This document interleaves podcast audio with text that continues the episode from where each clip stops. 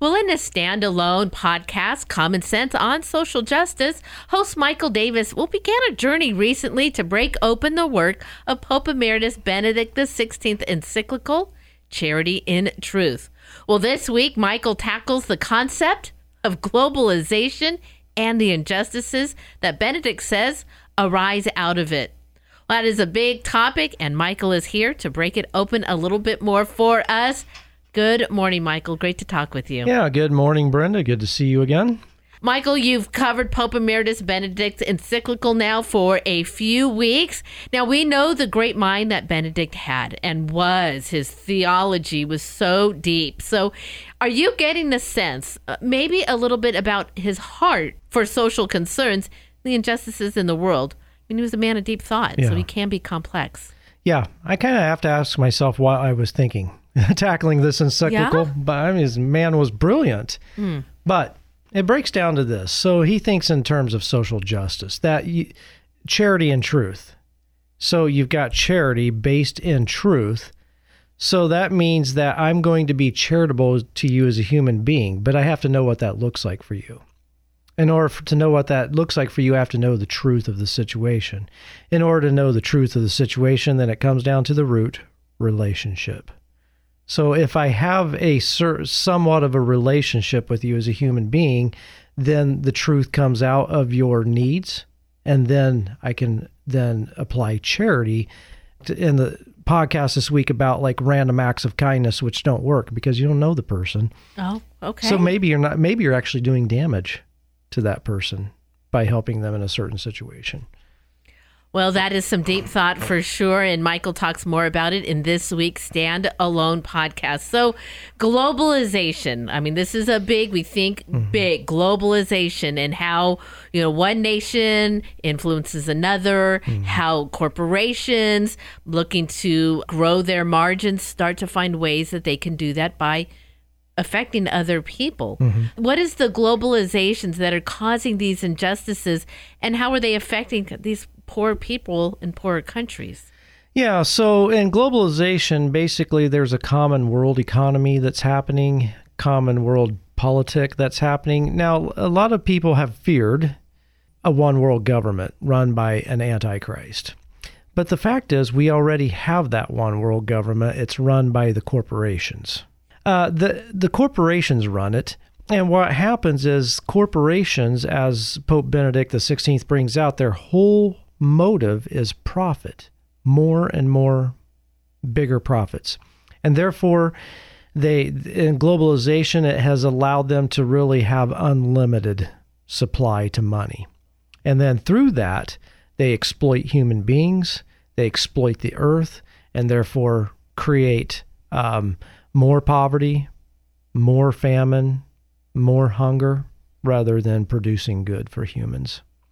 Michael, globalization, and it can be used in very good ways to solve many kinds of problems uh, of poverty, but it, it seems like now it's creating more.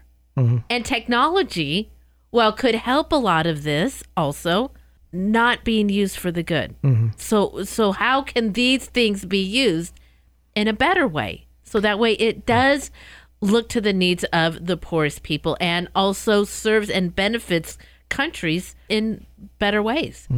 Well, Pope Benedict XVI is actually excited about the prospects of globalization, uh, but he's also aware that none of them have been have happened because one key element has been removed from globalization, that is God.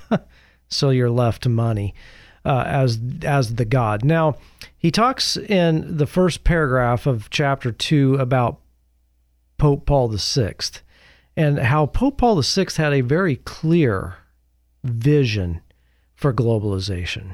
Because, you know, Pope Paul VI was in the 1960s, so he saw globalization at its infancy. You know, so he saw, you know, here's what could really happen. We could really solve some problems of hunger and poverty because now we're able to bring our resources together as humans, solve these. But Pope Benedict XVI said, yeah, yeah, look what happened. yeah. And then you say, and also bring out in this podcast about how man's notion of himself is being top dog, right? And we know what course, happened. yeah. Top dog, you know, gets the most, the lar- largest share of everything. And Pope Benedict says, yeah, we're not top dog, but we've got to think differently. In what way do we do that? Well, we have to confront a very big lie that we have believed as humans and and realize that we're really seeing Charles Darwin's um, uh, survival of the fittest in full bloom now. It's just dog eat dog, Sure. whichever country can Feels come out on top. Yeah, and so um, how do we do it? First, we have to confront the lie, and then we really we've got to somehow we've got to just pray and um, pray more that human hearts will change. Hmm There's not enough laws and policies and regulations we could put in place, especially in a global economy, that could even possibly get to solutions. I think in our parishes, especially, if we could just get our people praying again, pray, pray, pray, and for the change of the human heart. Oh, and uh, you can't. There's no laws that you can put into effect that would require that heart to change. But mm-hmm. for prayer, it is the only way to do that. And then, Michael, as always on your show, you discuss these larger issues so that we might be able to act on them within our own neighborhoods, mm-hmm. right? So, how do we take globalization and then work it in our own city for the good of everybody? Yeah, so the whole premise, right? Bring about justice in your own neighborhood. Now, in globalization, that happens right in your neighborhood. So if you bring a Walmart, for example, into your neighborhood and allow that Walmart to establish itself in your neighborhood, you've got globalization right there because uh, the products are being obtained internationally. The money is not going into your neighborhood, it's going to Arkansas, to the headquarters, which then is going to the stockholders all around the globe. And so, by the presence of that company in your neighborhood, you could, if you were to put down some demands that they would agree to, you could see people in other countries receive just wages and come out of poverty and have jobs by providing these products to the store in your neighborhood. Or on the other hand, you could be inadvertently bringing about child exploitation, all Okay. kinds of things. Yeah. So recognizing that while these large corporations, while they create jobs, they also have to recognize and demand that just wages, fair trade, those types of things are in mm-hmm. place. We have them in our own country. Mm-hmm. We should demand them of others as well. Yeah, exactly. Yes, exactly. And, you know, so let's pay attention within our neighborhood. Let's pay attention to the jobs that are coming into our neighborhood. Let's pay attention to the companies, the stores, those kinds of things. Because, uh, you know, maybe me um, growing a garden in my backyard and sharing the produce with my neighbors, that does not have international ramifications. But the things going on, the activities in my neighborhood definitely do. All right. Always things to remember.